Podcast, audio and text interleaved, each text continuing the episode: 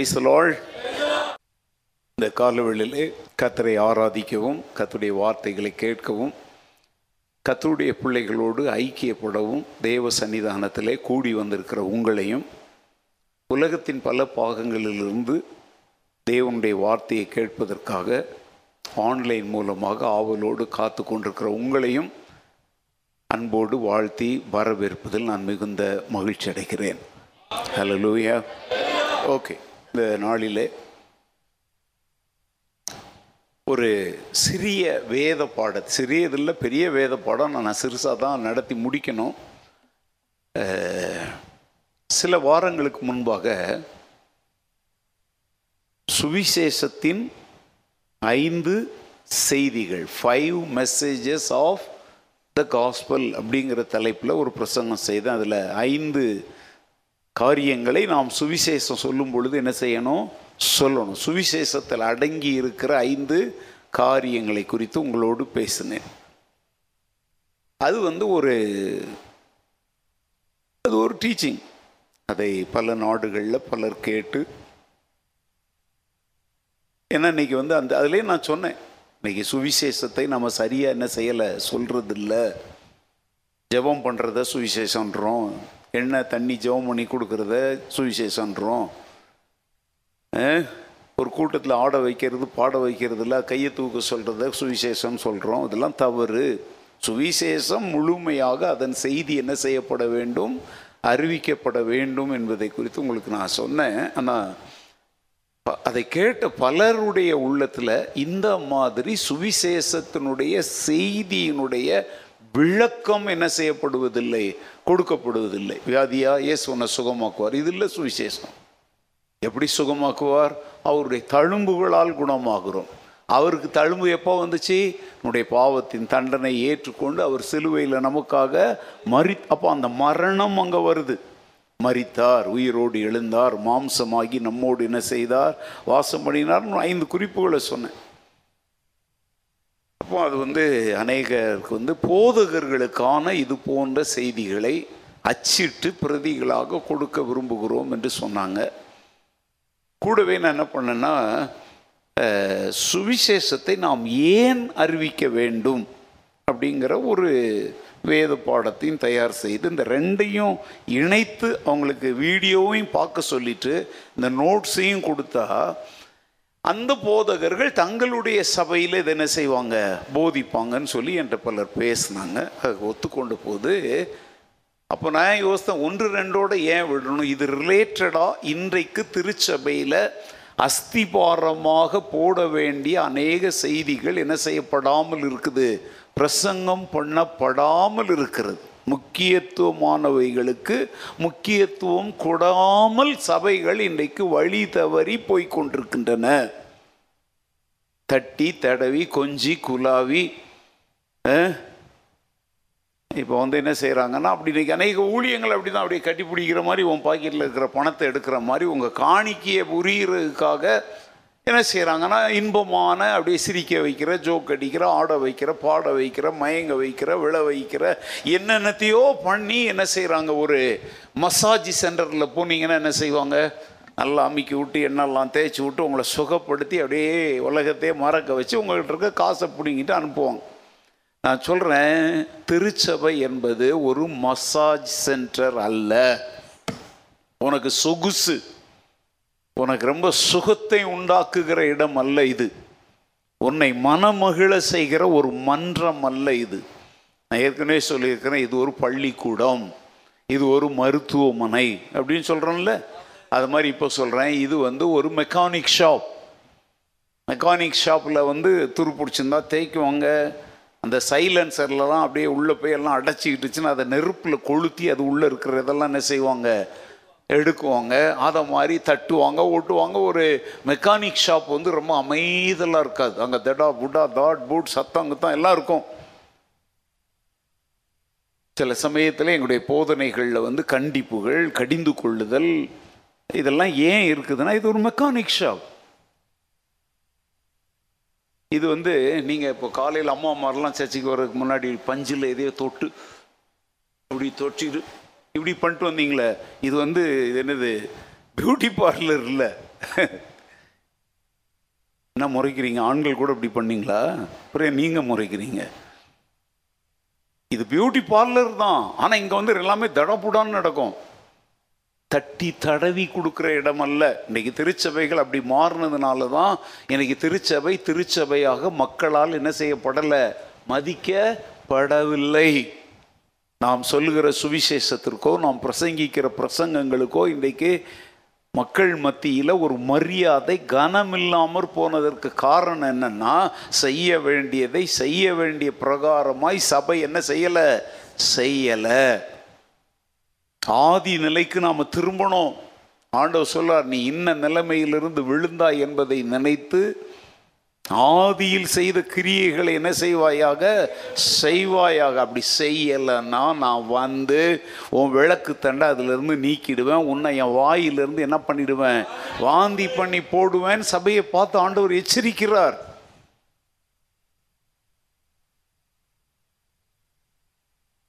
சபை என்பது இன்றைக்கு நல்லா கவனிங்க ஒரு சொர்க்கமாக மாறிட்டு இருக்குது. குறிப்பாக இன்றைக்கெல்லாம் வந்து இப்போ நம்ம சர்ச்சிலலாம் சில ஒழுங்குகள் வச்சோம் ஆடை எப்படி தான் உடுத்தணும் முக்காடு போடணும் ஆண்கள் இப்படி இருக்கணும் அப்படிலாம் சொல்கிறோம் ஆனால் இன்னைக்கு வந்து அதை பற்றிலாம் கவலையே படாமல் பாஸ்டரே முதல்ல வந்து அங்கே ஒரு நடிகனை போல் வந்து நிற்கிற காலத்துக்கு வந்தாச்சு. ட்ரெஸ் கோடுக்கெல்லாம் மாடல் பார்க்கணுன்னா பாஸ்டரையும் பாஸ்டர் அம்மாவை பார்த்து நீங்கள் பின்பற்ற அளவுக்கு இன்றைக்கி அவங்க அவ்வளோ பெரிய பணக்காரத்தனத்தோடு இன்றைக்கி புல்பீட்டில் வந்து நிற்கிறாங்க அவங்க முக்காடு போடுறதே ஒரு விதமாக இருக்கும் ஒரு ஸ்டைலாக இருக்கும். அதை பார்த்தோன்னே இந்த லூசுங்களும் அப்படியே அதே மாதிரி நம்மளும் பண்ணலாம். ஈ அடிச்சான் காப்பி மாதிரி அப்படின்ற மாதிரி இன்னைக்கு போரிட்டு இருக்கிற காலம் இது. இல்லைங்க சபை என்பது நல்ல கவனிங்க. கத்தருடைய வருகைக்கு முன்பு அவருடைய மணவாட்டியாகிய கன்னிகையை பரிசுத்தப்படுத்தி அழகுபடுத்தி கரை திரை ஒன்றும் இல்லாமல் குற்ற மணவாட்டியாக அவருக்கு முன்னாடி என்ன செய்யணும்? நிறுத்தணும். அதுதான் திருச்சபையினுடைய வேலை. அல்லேலூயா தொட்டிலில் வச்சு ஆட்டுகிறதல்ல திருச்சபை கழுத்துல நுகத்தடியை தூக்கி வச்சு தேவனுடைய வேலையை செய் அப்படின்னு ஏர் பூட்டி உழுகிறவன் மாட்டினுடைய கழுத்துல ரெண்டு கம்பை தூக்கி வச்சு கலப்பையை வச்சு உழுகிறான் பார்த்தீங்களா அதை போன்ற காலத்துல நம்ம வாழ்ந்துட்டு இருக்கிறோம் அதனால சொகுசு கிறிஸ்தவம் என்பது பிசாசு கொண்டு வருவது இடுக்கமான வாசல் என்பது கத்தர் காண்பிப்பது. நீங்கள் சொல்லலாம் வாரமெல்லாம் நிறைய பேருடைய டயலாக் என்ன தெரியுமா? வாரமெல்லாம் கஷ்டப்பட்டு வேலை செஞ்சுட்டு சண்டே சர்ச்சுக்கு வந்தால் இங்கேயும் இவங்க. இது என்ன டயலாகு நீ வாரமெல்லாம் கஷ்டப்பட்டு உன் வயிற்றுக்காக உன் மாம்சத்துக்காக இங்கே வர்றது உன் ஆவியும் ஆத்மாவும் பரலோகத்துக்கு ஆயத்தப்படுவதற்காக. நீ ஆஸ்பத்திரியில் போய் சொல்லுவியா? லட்ச ரூபாய் செலவழிச்சு நான் கஷ்டப்பட்டு சம்பாதிச்சேன். எனக்கு ஊசி குத்துறீங்களே அப்படின்னா சுகமாகணும்னா ஊசி குத்தி தான் ஆகணும். நான் கஷ்டப்பட்டு சம்பாதிச்சு பணத்தை உங்களுக்கு பில் பே பண்ணுறேன் என் வயிற்று அறுக்குறீங்களே அப்படின்னா ஆப்ரேஷன் பண்ணணும்னா பண்ணித்தான் ஆகணும். ஆஸ்பத்திரியில் என்ன செய்வாங்களோ அதைத்தான் செய்வாங்க. அதை மாதிரி சபையில் என்ன செய்யப்படணுமோ அதைத்தான் செய்யணும். அவங்க வார நிறைய பேர் நம்ம சர்ச்சில் கூட அந்த டயலாக் நீங்கள் அடிக்கிறீங்க. ஏங்க என் காது பாம்பு காது. பாம்பு காது இல்லைன்றாங்க. புரியுதுங்களா? நீங்கள் எங்கே உங்கள் அறை வீட்டுக்குள்ளே பேசினாலும் அதெல்லாம் எனக்கு வந்துடும் நான் யாரையும் வைக்க வேண்டியதில்லை. என்னை அழைத்த கத்தர் என்னோடு இருக்கிறார். இந்த டயலாக் நிறைய பேர் சொல்கிறீங்களாம் ஆ, கஷ்டப்பட்டு வாரமெல்லாம் வேலை செஞ்சுட்டு சண்டே ஒரு நாள் நல்ல சமாதானம் சமாதானமாக இருக்கணும்னா துன்மார்க்கனுக்கு எப்படி சமாதானம் இருக்கும்? ஏகதரிசி எசைக்கல்ல சொல்றார் சமாதானம் இல்லாதிருந்தும் சமாதானம் சமாதானம் என்று சொல்லி என் ஜனங்களின் காயங்களை மேற்பூச்சா என்னாக்குகிறார்கள்? குணமாக்குகிறார்கள். ஏங்க சமாதானத்தை தேடி நீ வர்ற அப்படின்னா இங்கே சொல்லப்படுகிற இப்போ நான் சொல்கிறேன் ஐநூறுரூவா ஃபைன் போடுவோம் எக்ஸாம்பிள் ஒன்று சொன்னேன். இப்போ மாஸ்க் போட்டிருக்கவங்க அந்த ஐநூறுரூபாயை பற்றி கவலைப்பட வேண்டிய அவசியம் இருக்கா? இல்லை. மாஸ்க் போடாதவங்க தான் அதை பற்றி கவலைப்படணும். அதை மாதிரி இங்கே வந்தால் சமாதானம் இல்லை திட்டுறாங்க அப்படின்னா யாருக்கு அது பொருந்தும்? ஒழுங்கற்றவங்களுக்கு கீழ்ப்படிய மனமற்றவர்களுக்கு தான் அது பொருந்தும். சத்தியத்தை வாஞ்சித்து வருகிறவங்களுக்கு ஆஹா என் புண்ணை பிதுக்கி சீழ் எடுத்து காயம் கட்டி கழுவி மருந்து போட்டு டாக்டர் கட்டி அனுப்புறாருப்பா. நான் சீக்கிரம் சுகமாயிடுவேன்னு போவாங்க அவங்க. அல்லேலூயா. இன்னைக்கு திருச்சபை இந்த நிலைமைக்கு திரும்பி வரணும்னு ஆண்டவர் விரும்புகிறார் உன் கண்களுக்கு கலிக்கம் போடு அதை வாங்கு. நல்லா இருக்கிறேன்லாம் பொய் சொல்லாத உன் கண்ணு ஆரோக்கியம் வெளிப்படுத்தல சொல்கிறார்ல இல்லை உள்ளதை உள்ளபடி மக்களுக்கு சுட்டி காட்டி அவங்க வெளியே எழுந்து போகும்பொழுது ஒரு கன்விக்ஷன் ஒரு உணர்த்தப்பட்ட மனநிலையோடு என்ன செய்யணும்? இவங்க நினைக்கிறாங்க ஆசீர்வாதம் கண்ணீரை துடைப்பார் கவலையை போக்கும் இதெல்லாம் நான் சொல்கிறேன் நீ கத்தருடைய பிள்ளையா நடந்துக்கிட்டால் உனக்கு கண்ணீர் எதுக்கு வருது? வந்தாலும் அது அவர் பார்த்துக்குவார். அதை நான் சொல்லணும்னு அவசியம் இல்லை. ஏன்? உங்களுக்கு தெரியாதாங்க? நமக்காக அவர் கண்ணீரை விடுகிறவர் நம்மோடு சேர்ந்து கண்ணீர் வடிக்கிறார் நம்முடைய கண்ணீரை துடைக்கிறார்லாம் இது நான் சொன்னா தான் இனிமேல் தெரியுமா உங்களுக்கு? இல்லை இது இந்த சத்தியம் உங்களுக்கு தெரியுமா தெரியாதா? ஓ அந்த காலத்தில் தினகரன் பா கண்ணீரெல்லாம் துடைப்பார் கண்மணி போல் காப்பார். இந்த பாட்டு அவர் உங்களுக்கும் எனக்கும் எழுதுனது இல்லை அவர் எழுதின பாட்டு இல்லை இது வேற யாரோ எழுதினது. அவர் பாடினார். கவனிங்க யாருக்காக எழுதப்பட்டது தெரியுமாங்க? கிறிஸ்துவை அறியாத மக்களுக்கு சுவிசேஷம் சொல்லும் பொழுது ஏசு அவங்களுக்கு என்ன செய்வார் என்கிற அர்த்தமுள்ள ஒரு பாடல். ஆனால் நீங்கள் இப்போ என்ன செய்கிறீங்க தெரியுமோ? உங்களுக்கு அந்த பாடலை பாடணும்னு நீங்கள் எதிர்பார்க்குறீங்க. அந்த அளவுக்கு பலமான ஆகாரத்தை அல்ல பாலை உண்கிற நிலைமையில் இன்னைக்கு திருச்சபை மாறிக்கிட்டு இருக்குது. ஏன்னா தட்டி உடைச்சி ஒழுங்குபடுத்த வேண்டிய போதகர்கள் என்ன செய்கிறாங்க அவங்க வருமானத்துக்கு வயிற்று பிழைப்புக்காக சபை ஜனங்களை உணர்த்தாமல் கண்டிக்காமல் திருத்தாம விடுறதுனால இது போன்ற சபைகளுக்கு வரும்பொழுது நிறைய பேர் என்ன செய்ய ஆரம்பிக்கிறாங்க? மிரள ஆரம்பிக்கிறாங்க. என்னடா இங்கே ஒரு ஆட்டம் இல்லை பாட்டம் இல்லை அந்நிய பாசல் இல்லை விசில் இல்லை அது இல்லை. இப்போ அந்நிய பாசல் நீ பேசுறியா? உனக்கும் தேவனுக்கும் தெரிய நீ பேசிக்கோ. இங்கே வந்து இங்கே வந்து கத்தர் பேசுறத கேளு. பைபிளில் ஒன்று குருந்தியர் பதினாலில் படிங்க அந்நிய பாசையில் பேசுகிறவன் தனக்கும் தேவனுக்கும் தெரிய பேசுகிறபடியால் அவன் அதை சபையில் பேசாமல் தனித்து பேசக்கிடவன். சபையில் பேசினா அதனுடைய அர்த்தத்தை நாலு பேருக்கு தெரியும்படி என்ன செய்யணும்? சொல்லணும். அப்படி சொல்லணும் அவனுக்கும் தேவனுக்கும் தெரிய மாத்திரம்தான் என்ன செய்யணும்? ஆமாம் நம்ம சேர்ச்சில் அந்நிய பாசையில் நம்ம மறுதளிக்கல பேசுறியா? உனக்கு அந்த வரம் கிருபை இருக்குதா? நீ உன்னுடைய பக்தி விருத்திக்காக. ஏன் உன் பக்தி விருத்தி இங்கே வந்து தான் காட்டுவியா உன் ட்ரெஸ் எல்லாம் இங்கே வந்து போடுவீங்களா? ஏற்கனவே போட்டுக்கிட்டு வருவீங்களா? கேட்குறேன் உங்களை தான் கேட்குறேன் வீட்டிலே தானே போட்டு வருவீங்க? அப்போ பக்தி விருத்தியை வீட்டிலே பண்ணிட்டு வாங்க. இங்கே வந்து மூணு காரியம் சொல்கிறேன் ஆராதிக்க வரோம் வார்த்தையை கேட்க வரோம் ஒருத்தரோட ஒருத்தர் ஆ அதனால் இன்றைக்கு திருச்சபைகளுக்கு வந்து சீர்திருத்த உபதேசங்கள் மிக மிக அவசியமாய் தேவைப்படுகிறது. சீர்திருத்தம்னாலே யாருக்கு சொல்லுங்க? சிவிலைஸ்டு பீப்புளுக்கு தான். ஏற்கனவே நாகரீகம் ஒழுங்கெல்லாம் கற்றுக்கொண்டு அதை இழந்திருக்கிறவனை தான் சரியா உட்கார் நல்லா உட்கார் அப்படின்னு சொல்லுவாங்க இல்லையா? அப்போ சபைக்கு தாங்க கண்டிப்பும் கடினமான சீர்திருத்தலும் தேவைப்படுகிறது. நான் ஒரு புது ஆத்மாவை கூட்டிகிட்டு வந்தேன் அது இடறி போயிடுச்சான் என்ன இடறி போயிடுச்சு? நான் சொல்கிறேன் ஒரு ஆஸ்பத்திரியில் வந்து உள்ள ஒரு டாக்டர் வந்து ஒருத்தர் இன்ஜெக்ஷன் போடும் ஐயோ அம்மா நான் அவங்க கத்துன உடனே இங்கே வெளியே இருக்கவன் எந்திரிச்சு ஓடுறான்னு அதுக்கு நம்ம என்ன செய்ய முடியும்? அதனால் சர்ச்சில் வந்து ஒருத்தர் இடறி போயிட்டாருன்னு சொல்லி ஊர் என்ன என்ன போய் அண்ட புழுக ஆகாச புழு ஏன்னா கத்தரை தேட விரும்பாதவன் எங்கே போனாலும் இடறி தான் போவான். கத்தருக்குரியவன் அவருக்காக பொறுமையோடு என்ன செய்வான்? காத்திருப்பான். அவன் இடறதுக்கெல்லாம் அங்கே ஒன்றுமே கிடையாது.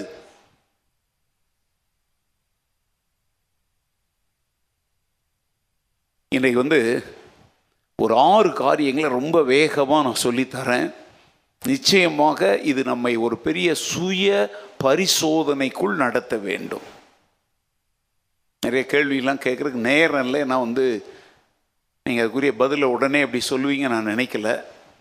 பைபிள் ஸ்டடிக்கு வந்தவங்க ஒருவேளை அதற்குரிய பதிலை அவங்களால சொல்ல முடியும். இந்த உலகத்தில் ஒரு கிறிஸ்தவனாக ஒரு விசுவாசியாக நாம் என்ன நிலையில் இருக்கிறோம்? நமக்கு கொடுக்கப்பட்டிருக்கிற பெயர் என்ன? What is our standard as a Christian அப்படின்னு ஒரு கேள்வி கேட்டால் நீங்கள் அதுக்கு என்ன பதில் சொல்வீங்க? நீங்கள் யார்? உங்கள் அடையாளம் என்ன? வாட் இஸ் யுவர் ஐடென்டிட்டி அப்படின்னா அதுக்கு என்ன பதில் சொல்லுங்கள் பார்க்கலாம்.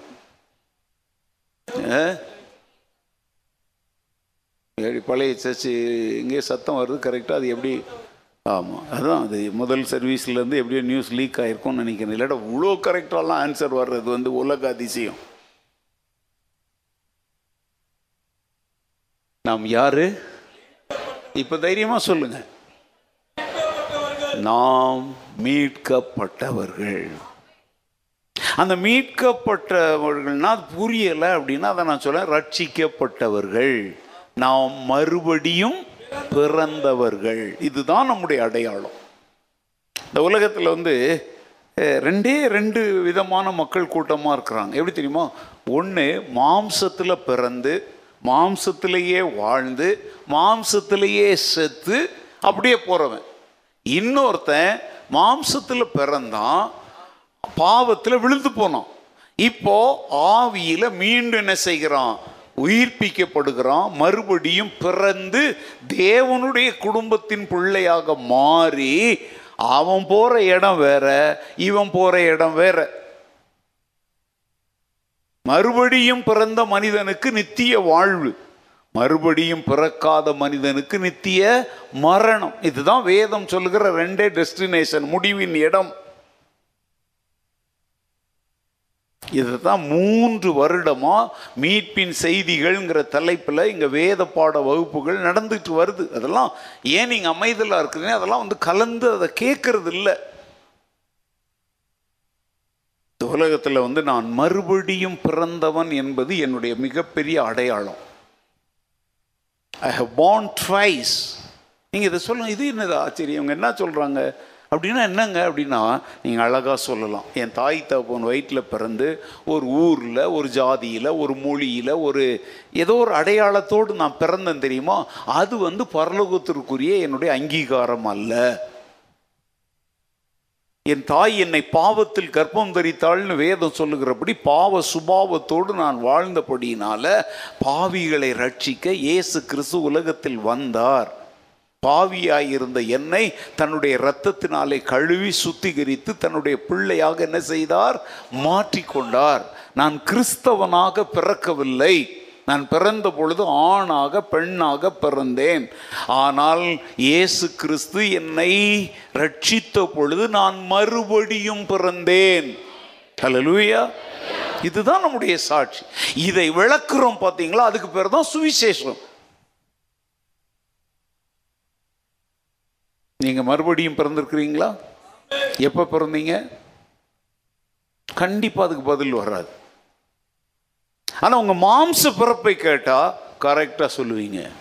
அதெல்லாம் ஏன்னா ஜாதகம் எழுதி வச்சுருப்பாங்கல்ல நேரம் நாள் நட்சத்திரம் எல்லாம் எழுதி ஓலை சுவடியில் மஞ்சத்தெல்லாம் தடவி என்னவோ வச்சு கிறிஸ்தவங்க கூட நீங்கள் அந்த கேவலமான வேலைகளெல்லாம் செய்கிறாங்க பிறந்த டேட் அந்த அந்த அந்த வினாடியை கூட எழுதி வைக்கிறாங்க. எதுக்குன்னு தெரில பிறந்த நாள் கொண்டாடுறீங்களா? அதெல்லாம் பஞ்சமாக கல்யாண மண்டபம் எடுத்து ஆம்பூர் பிரியாணி போட்டு லட்சக்கணக்கில் செலவு செய்து அது ஒரு பாரம்பரியம். ஒன்றாவது பர்த்டேக்கு தான் அப்படி செய்கிறாங்கன்னா இப்போ ஒன்றாவது பர்த்டே இல்லை. எல்லா பர்த்டேயுமே கல்யாண மண்டபம் தான். தரித்திரத்தில் இருந்தால் கடன் வாங்கியாவது என்ன கொண்டாடணும்? இல்லைன்னா அந்த பிள்ளை ஒரே அடியாக ஒன்றுக்கு போய் இதை பேதியாகி செத்து போயிடும். ஆ, கிறிஸ்தவங்கன்னு தெரிலங்க ஒரு ஒரு குழந்தை பர்த்டே நீ கொண் கொண்டாடுறது எப்படிங்கிறத நீ தான் உன் பொருளாதாரத்துக்கு ஏற்றபடி தான் முடிவு செய்யணும். அதை உன் மாமன் மச்சான் சொந்தக்காரன் முடிவு செய்யக்கூடாது. ஓன் பிள்ளைய பற்றி நீ தான் முடிவு செய்யணும்.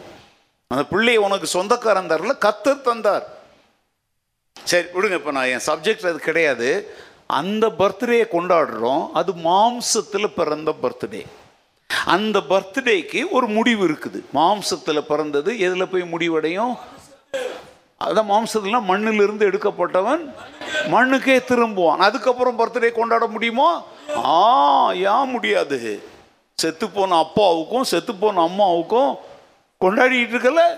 இன்னைக்கு எங்கள் அப்பா பர்த்டே எங்கள் வாங்க வீடுங்க வீட்டுக்கு வாங்க பாஸ்டர்னு கூப்பிட்ற ஆட்கள் இல்லை. மகாத்மா காந்தி செத்து எவ்வளோ நாள் ஆச்சு அக்டோபர் ரெண்டாம் தேதி அவருடைய பிறந்த நாளா? காந்தி ஜெயந்தின்னு தேசத்துக்கே லீவ் விட்டு தேசத்தினுடைய பணத்தை கோடிக்கணக்காக செலவழித்து கொண்டாடுறது இல்லை செத்தவங்களுக்கும் கொண்டாடுறாங்கப்பா நான் சொல்கிறேன் நான் வந்து ஏற்கனவே சொன்னது தான் ரொம்ப ஷார்ட்டாக எல்லாத்தையும் சொல்லிட்டு போகிறேன் ஒரு பர்த்டே இல்லை பிரசங்கம் பண்ண கூப்பிட்ருந்தாங்க அது வந்து சுவிசேஷ கூட்டம். பிரசங்கெல்லாம் முடிஞ்சு தான் அவங்க பர்த்டே எல்லாம் கொண்டாடும்போது ஒரு பாட்டு பாடினாங்க. என்ன நம்ம என்ன பாடுறோம் birthday happy birthday to you may God அங்கே என்ன பண்ணாங்கன்னா மூணாவது ஒரு அடி பாடினாங்க. How many birthdays you have how many birthdays you have how many birthdays you have நான் அப்படியே உற்று பார்த்தேன். அதுதான் சுவிசேஷம். அந்த தம்பி அதை அரேஞ்ச் பண்ணியிருந்தவர். அந்த பாட்டை வேணும்னு அதில் ஆட் பண்ணியிருக்கிறார். கேள்வி என்ன? நீ எத்தனை முறை எத்தனை பிறந்த நாள் உனக்கு? இது உலகத்தில் ரட்சிக்கப்படாத ஒரு மனிதன் இந்த கேள்வியை கேட்டால் அவன் திணறுவான். ரட்சிக்கப்பட்ட மனிதனுக்கு மீட்கப்பட்ட மனிதனுக்கு மறுபடியும் பிறந்த மனிதனுக்கு எத்தனை பர்த்டே ரெண்டு பர்த்டே ஒன்று வந்து அப்பா அம்மா வயத்தில் மாம்சத்தில் பிறந்த பர்த்டே ஒன்று அது ஆயுசு நாட்கள் எழுபது வருஷம் பலத்தின் மிகுதியினால் எண்பது வருஷம். அதோடு முடிஞ்சுது. ஆனால் இன்னொரு பர்த்டே இருக்கு தெரியுமா? அதுக்கு துவக்கம்தான் இருக்கு. அதுக்கு முடிவே இல்லாதது இல்லையிலுயா அதுக்கு பேர் தான் நித்திய வாழ்வு. மறுபடியும் பிறக்கிறவங்க தான் தேவனுடைய நித்திய வாழ்வுக்குள்ள பிரவேசிக்க முடியும். கம்யூனியன் எடுக்கும்போது சொல்கிறேன் என் மாம்சத்தை புசித்து என் ரத்தத்தை பானுகணவு நித்திய ஜீவன் உண்டு. நித்திய ஜீவன்னா அர்த்தம் என்ன? எட்டர்னல் லைஃப் அந்த வாழ்வுக்கு என்ன கிடையாது? அப்படின்னா அந்த பர்த்டே இருக்கு பார்த்தீங்களா அதுக்கு என்ன கிடையாது? அப்போ எது முக்கியம்? ஆம் இந்த சபையில் வந்தால் எப்போதும் நூதனமாகவே பேசுங்க நூதனம்னு ஏன் தெரியுது தெரியுமா? இது நீங்கள் வேறு எங்கேயுமே கேட்கல முதல் முறை இங்கே கேட்கறதுனால உங்களுக்கு நூதனமாக தெரியுது. ட்ரெஸ்ஸே போடாத ஒரு ஊரில் ஒருத்தன் ட்ரெஸ் போட்டுக்கிட்டு போனால் அது நூதனம் தானே?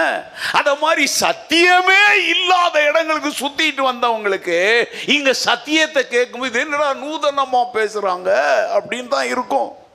அப்போ சொல்கிறேங்க மாம்சத்தின் பிறந்த நாளை விட நீ மறுபடியும் பிறந்த நாள் யாரோ மாம்சத்தில் பிறந்தது உன் மாம்ச குடும்பத்தோட மாத்திரம் சம்பந்தம் உடையது. ஆனால் நீ ஆவியில் பிறந்த மறுபடியும் பிறந்த அந்த பிறப்பு இருக்கு தெரியுமா? அது பரலோகத்தோடு சம்பந்தம் உடையது. தேவனோடு சம்பந்தம் உடையது. லேலுயா நீங்கள் மறுபடியும் பிறந்த நாளை கொண்டாட ஆரம்பிங்களேன். ஒரு பெரிய புரட்சியே உண்டாக்குது. என்னன்னு கேட்க ஆரம்பிச்சிடுவாங்க. அப்போ நீங்கள் சுவிசேஷத்தை சொல்ல என்ன உண்டாகும்? நான் ஏன் இதற்கு முக்கியத்துவம் கொடுக்குறேன்னா இந்த பிறப்பு தான் என்னை தேவனுடைய பிள்ளையாக மாற்றியது.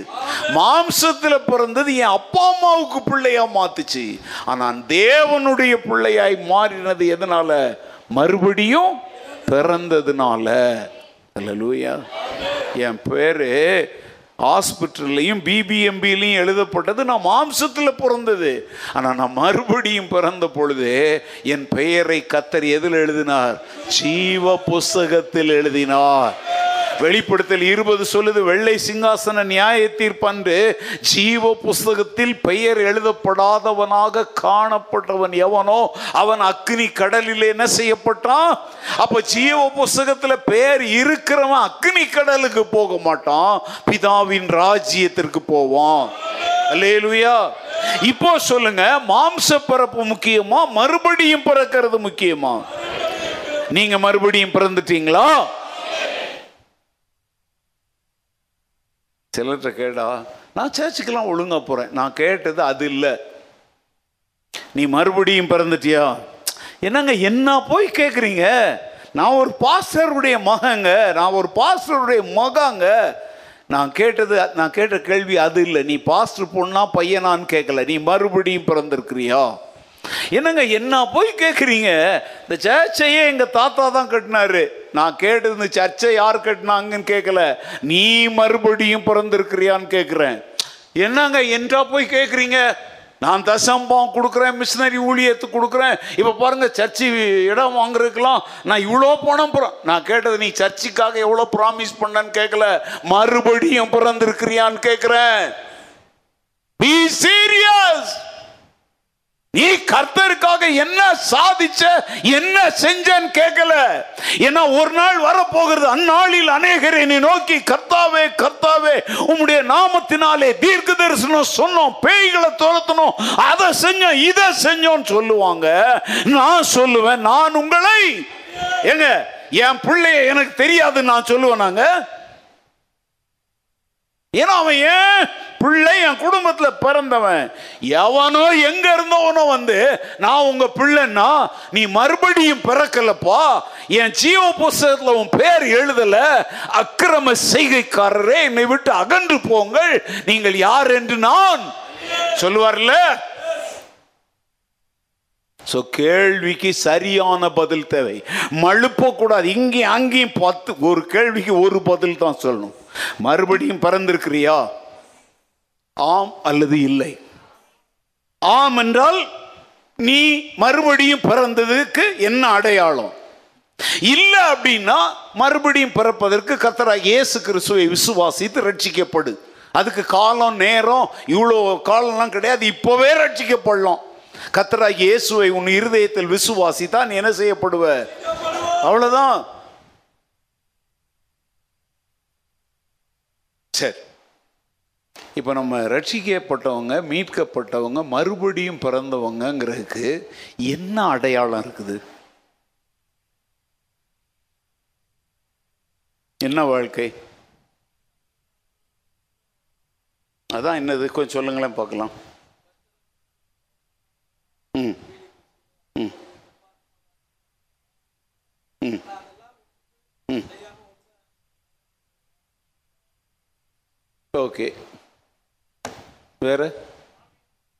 ஆவியின் சொல்றத நல்லா முழுமையா சொல்லுங்க. தப்பா சொன்னா கூட சரியாவே சொல்லுங்க. ஆவியின் அப்படியே அமைங்கிருச்சு போயிடுச்சு. ஆவி போயிடுச்சு. ஆ. சொல்லுங்கம்மா நீங்க மறுபடியும் பிறந்தீங்கிறதுக்கு என்னது அடையாளம்? எப்படி கண்டுபிடிக்கிறது அதை? ம்? அதான் நீங்கள் நீங்க சொன்னது ஓகே விட்டுருங்க. உங்க கதையோட உங்க விட்டுருங்க. நீங்க என்னப்பா? இப்போ அதான் ஏற்றுக்கிட்டேங்கிறத எப்படி கண்டுபிடிக்கிறது? அந்த கேள்வியை தான் கேட்குறேன். அவருடைய நம்முடைய வாழ்க்கையில் வெளிப்படுத்தணும். Okay. We have to live like Jesus okay. வேற? என்னம்மா அங்கே பார்க்க மேலேருந்து யார் பதில் சொல்லுவாங்க? விட்டு போடுவாங்களா யாராவது? இங்கே இங்கே பார்த்து பதில் சொல்லுங்க. சிலர் இப்படி பார்க்குறாங்க. கர்த்தாவே அநியாயத்தை பாருங்கப்பா பிடிச்சி வச்சு கேள்வி கேட்குறாரு பதில் சொல்லுங்க உப்பாவாக இருக்கணுமா? சரி.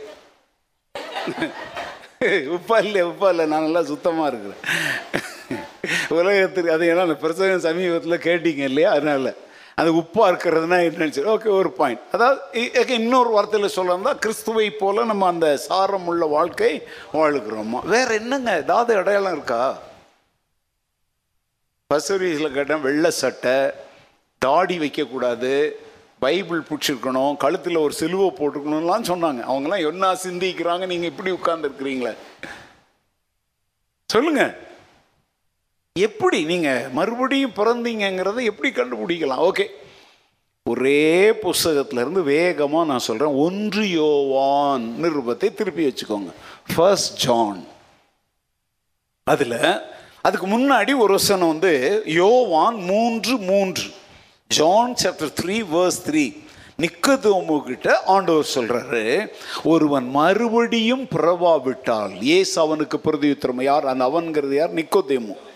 என்ன சொல்றாரு? ஒருவன் மறுபடியும் பிறவாவிட்டால் தேவனுடைய ராஜ்யத்தை காண மாட்டான் என்று மெய்யாகவே மெய்யாகவே உனக்கு தேவனுடைய ராஜ்யத்துக்கு நீ போகணும்னா நீ என்ன செய்யணும்? மறுபடியும்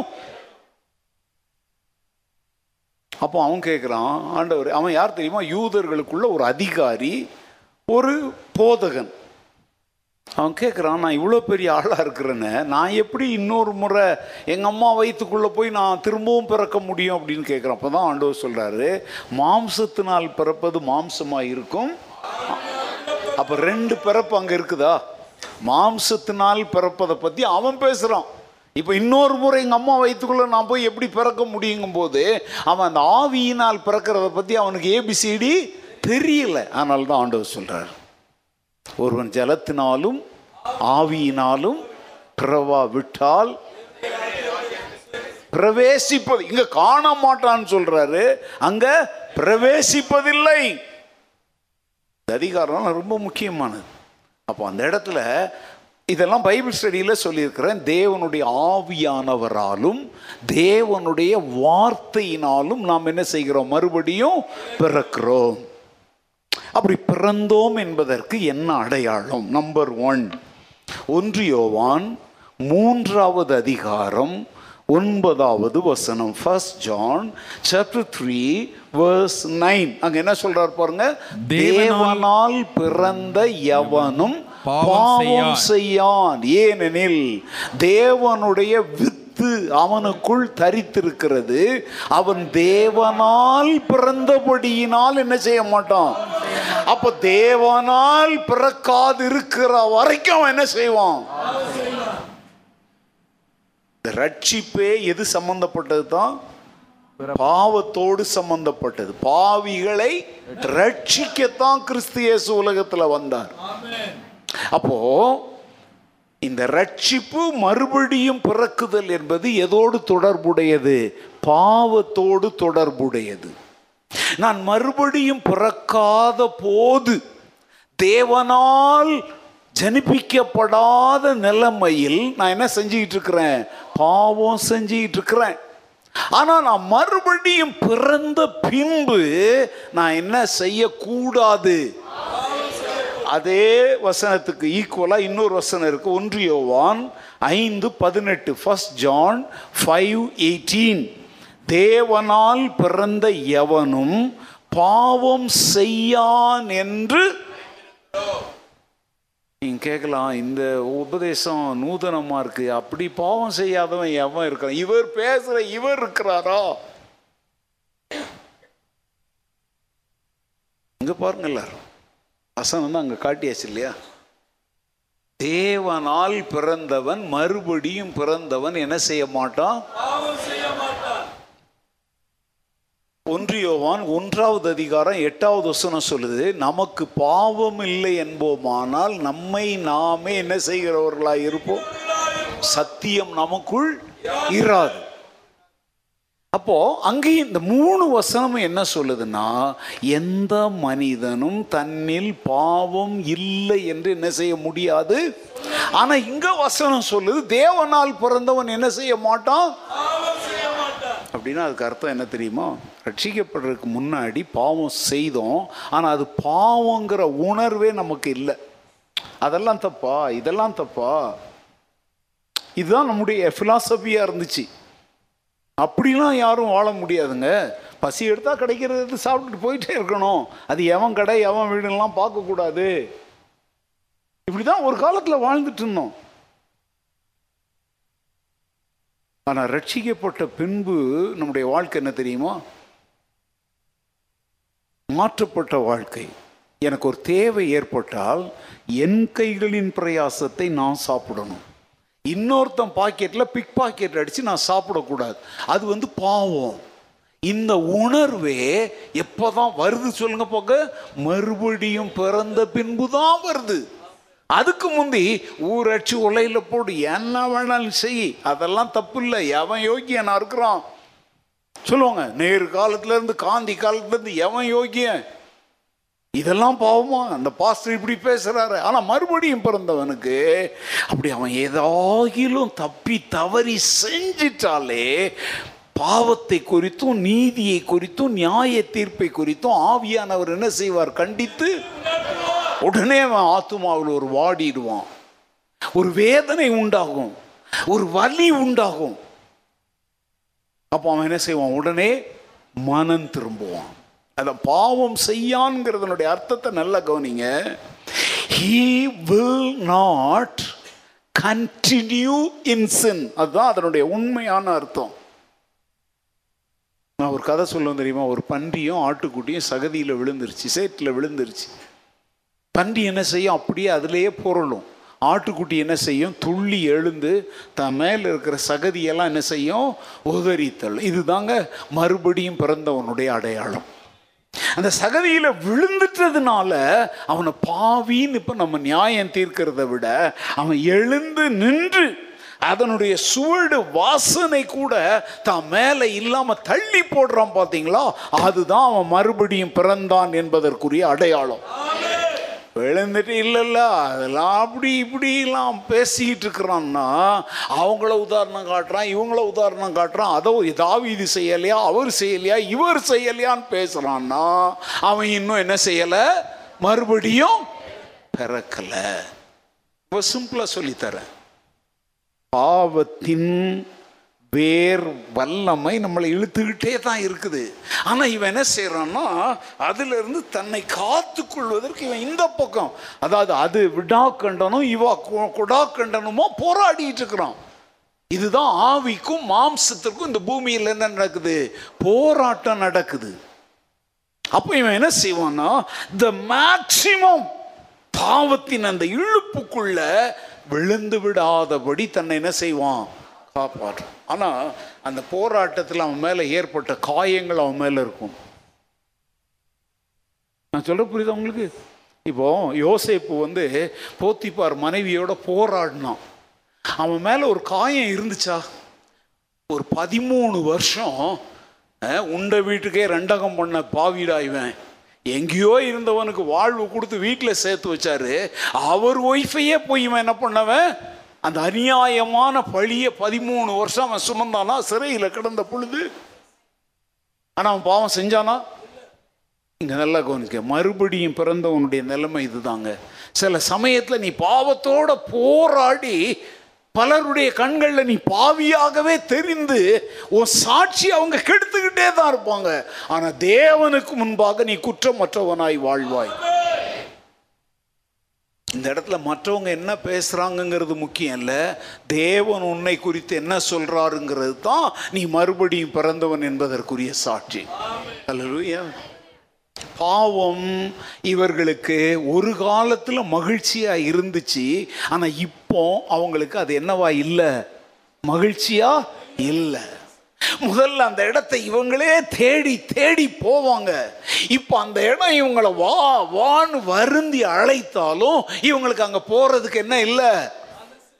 மனசு இல்லை. இதுதான் பாவத்தோடு உள்ள போராட்டம். இப்போ இந்த காலவெளியில் இந்த பிரசங்கத்தை கேட்கும் பொழுது உன்னை இழுக்கிற யாரோ ஏதோ ஒண்ணுக்கு நீ இடம் கொடுக்காம நீ போராடுறனாலே நீ மறுபடியும் பிறந்திருக்கிறன்னு அர்த்தம். லூயா அந்த வார்த்தையை கவனிக்கணும். பாவம் செய்யான் என்பதை நீங்க எப்படி புரிஞ்சுக்கணும்?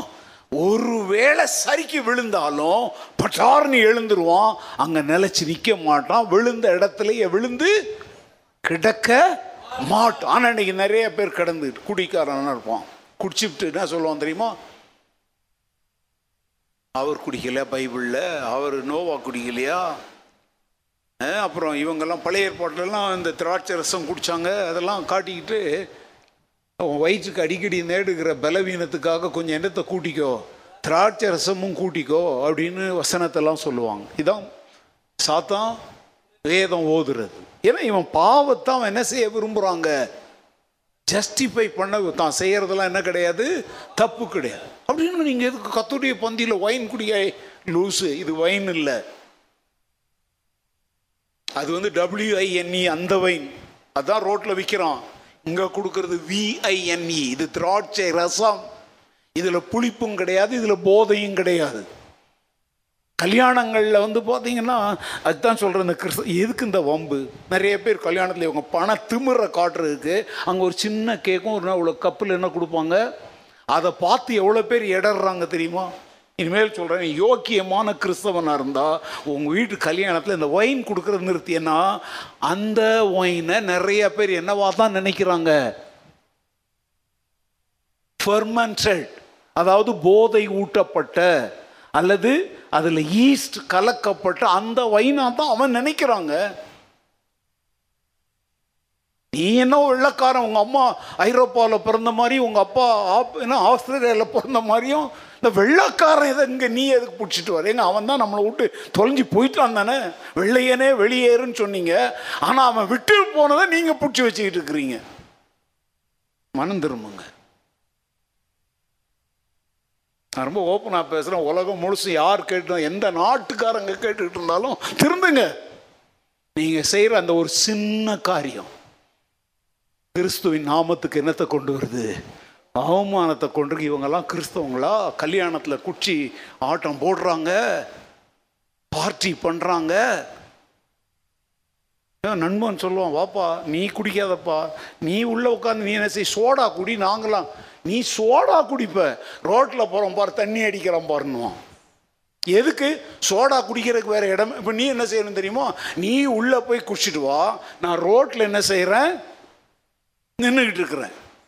நீ அவன் கூட கடைக்கு உள்ளே போனாலே பனைமரத்துக்கு கீழே நின்று பாலை குடித்தாலும் கள்ள குடிச்சான் தான் சொல்லுவாங்க. என்ன அப்படி முறைக்கிறீங்க? எதுக்கு அங்கே போகிற ஏன் பனை மரத்துக்கிட்ட போற? நீ பதநீர் தான் குடிப்பப்பா. பதநீர்னா தெரியுமா? ஆனா அவன் என்ன சொல்லுவான்? கள்ளு குடிச்சனும் அப்போ இதெல்லாம் நான் ஏன் இந்த உதாரணம் சொல்றேன்னா பொல்லாங்காய் தோன்றுகிறவை பொல்லாங்கை அல்ல பொல்லாங்காய் தோன்றுகிறவளே விட்டு நீ தூரம் போயிடுவ. அதுதான் நீ மீட்கப்பட்டிருக்கிற மறுபடியும் பிறந்திருக்கிறங்கிறதுக்கு ஒரு அடையாளம். அல்லூயா முழு செய்தி ரொம்ப இன்ட்ரெஸ்டிங்காக ரொம்ப காரசாரமாக கொடுத்த செய்தி முதல் செய்தியில் கொடுத்துருக்கேன் ஒன்னே முக்கால் அவர் பேசியிருக்கிறேன். நானே பார்த்துட்டு அசந்துட்டேன். வெளிநாட்டுக்காரங்க இன்ட்ரெஸ்டாக கேட்பாங்க. இந்தியாக்காரங்களும் அவங்களோட அவசரவாதிகள் இல்லையா? அவங்களுக்கெல்லாம் என்னென்னா சத்தியம் கிடையாது சபை கிடையாது. நல்ல விரும்பி கேட்பாங்க. என்னப்பா சீக்கிரம் முடிச்சிட்டாருன்னு. இங்கே வந்து வாட்ச வாட்ச பார்ப்பாங்க. சரி காரியத்துக்கு வர அவங்களுக்கு வந்து ஒரு எண்ணம் இருக்கணும். என்ன விலை கொடுத்தாவது நாம் பாவம் செய்ய கூடாது. ஆண்டவரே இந்த நாளில் உமக்கு பிரியமில்லாத எதையும் செய்யாதபடி என் நடைகளை காத்துக்கொள்ள எனக்கு என்ன தாரும்? அப்படி தினந்தோறும் ஜெபிப்பாங்க. நீங்கள் என்ன ஜெபிக்கிறீங்க தினந்தோறும்? காலையில்? ஆண்டவரே என் போக்கையும் வரத்தையும் ஆசீர்வதிங்க. நாளைக்கு வீட்டு பாடம் செய்யலை வாத்தியார் திட்டக்கூடாது. நேற்று நான் ஆஃபீஸில் எந்த வேலையும் செய்யலை. அதை என் கிளர்க்கு என்ன என் சூப்பர்வைசர் பார்க்கக்கூடாது. ஆண்டவரே அவங்க கண்ணை மறைச்சிடுங்க. அன்னைக்கு தான் அவன் கண்ணை நல்லா கிளியராக பார்க்க வைப்பார். என்ன ஜோம் பண்ண தெரியுமா? ஆண்டவரே உமக்கு விரோதமாய் நான் பாவம் செய்யாதபடி உமது வாக்கை என் இருதயத்தில் எப்போதும் சுமக்க பரிசு தாவியானவரே இந்த காலவெளியிலே எனக்கு என்ன தாரும்? கிருபை தாரும். போராடுறவன் தாங்க மறுபடியும் பிறந்தவன். நான் வெளியில போறேன். எனக்கு எந்த இடத்துல என்ன கண்ணியை சாத்தம் வச்சிருப்பான்னு தெரியாது. என் கண்ணி என் ஆத்துமாவை கண்ணிகளுக்கு தப்பு வைக்கிற கர்த்தாவே நான் வீட்டுக்கு திரும்பி வரும் பொழுது உடைய வார்த்தையிலும் வசனத்தும் நிலைத்திருந்து பத்திரமாய் திரும்பி வர கிருபை தாரும் நம்ம மன்றாடிட்டு போவான். அல்லூயா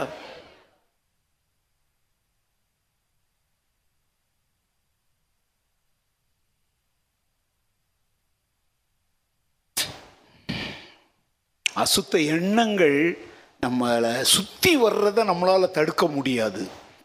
ஆனால் அது நம்முடைய சிந்தையை ஆட்கொண்டு ஒரு கெட்ட வார்த்தையாக மாறுறதை நம்ம தடுக்கலாம். கரெக்டா ஏங்க ரோட்டில் போகிறோம் பஸ்ஸில் கூட சினிமா பாட்டு போடுறோம். சிலர் சொல்கிறாங்க அதை நான் கேட்டுக்கிட்டே போனேன்னா என்ன அறியாமல் நான் பாடிட்டேன். எங்கள் இருதயத்தின் நிறைவுனால தானே வாய் பேசும்? அதை இந்த காதில் வாங்கி இந்த காதில் போட்டுட்டா? நிறைய பேர் சொல்கிறது பஸ்ஸில் லாங் ட்ராவல்லாம் போனால் பஸ்ஸில் போனால் டிவியில் சினிமா போடுவான். போடுவோம் தானே? அந்த டிவி மாதிரி வச்சு எல்லாம் சினிமா இப்போ இருக்கான்னு தெரில நான் ரொம்ப காலம் ஆச்சு. ஏன்னா நான் அந்த காலங்களில் நீண்ட பயணங்கள்லாம் அப்படி செய்வேன். நான் கேட்குறேன் ராத்திரி நேரத்தில் ட்ராவல் பண்ண ராத்திரி நேரம் என்ன பண்ணுற நேரம்? நீ கண்ணை மூடி தூங்கிக்கோ. நீ ஏன் அப்படி கொட்ட கொட்ட பார்க்குற எங்க அவன் ஷோ காட்டிக்கிட்டு தாங்க இருப்பான். நீ கண்ணை மூடிக்கப்பா. தேவனால் பிறந்தவன் நாங்க அதை கண்ணை மூடுவோம் அந்த நேரத்தில் அவனுக்கு நல்ல அயர்ந்த நித்திரையை ஆண்டவர் தருவார். அல்ல லூயா சாக்கு போக்கெல்லாம் சொல்லாதீங்க. பாவம் செய்ய வாய்ப்புகள் உண்டு. அறிந்தோ அறியாமலோ. ஆனால் என்னுடைய பாயிண்ட் என்ன தெரியுமா? சரிக்கு விழுந்துட்டேங்கிறதுக்காக நான் விழுந்து போனவன் அல்ல. சறுக்கி விழுந்த இடத்துல நான் எழுந்து நிற்கணும் அதைத்தான் பவுல் பவுல் என்ன சொல்ற திரும்ப என்னை பலப்படுத்துகிற கிறிஸ்துவினாலே நம்முடைய கத்தராகி இயேசு கிறிஸ்துவின் நாமத்தினாலே நமக்கு ஜெயம் கொடுக்கிற தேவனுக்கு சறுக்கி விழுந்தது தோல்வி அல்ல. விழுந்த இடத்தில் விழுந்து கிடப்பது தான் தோல்வி. இந்த வசனத்தினுடைய அர்த்தம் அதுதான்.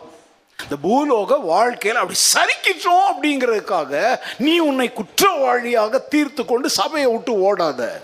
எழுந்துரு. என்ன செய்ய? எழுந்துரு. உன் தூசியை உதறிட்டு எழுந்துரு. பாவம் செய்யாத.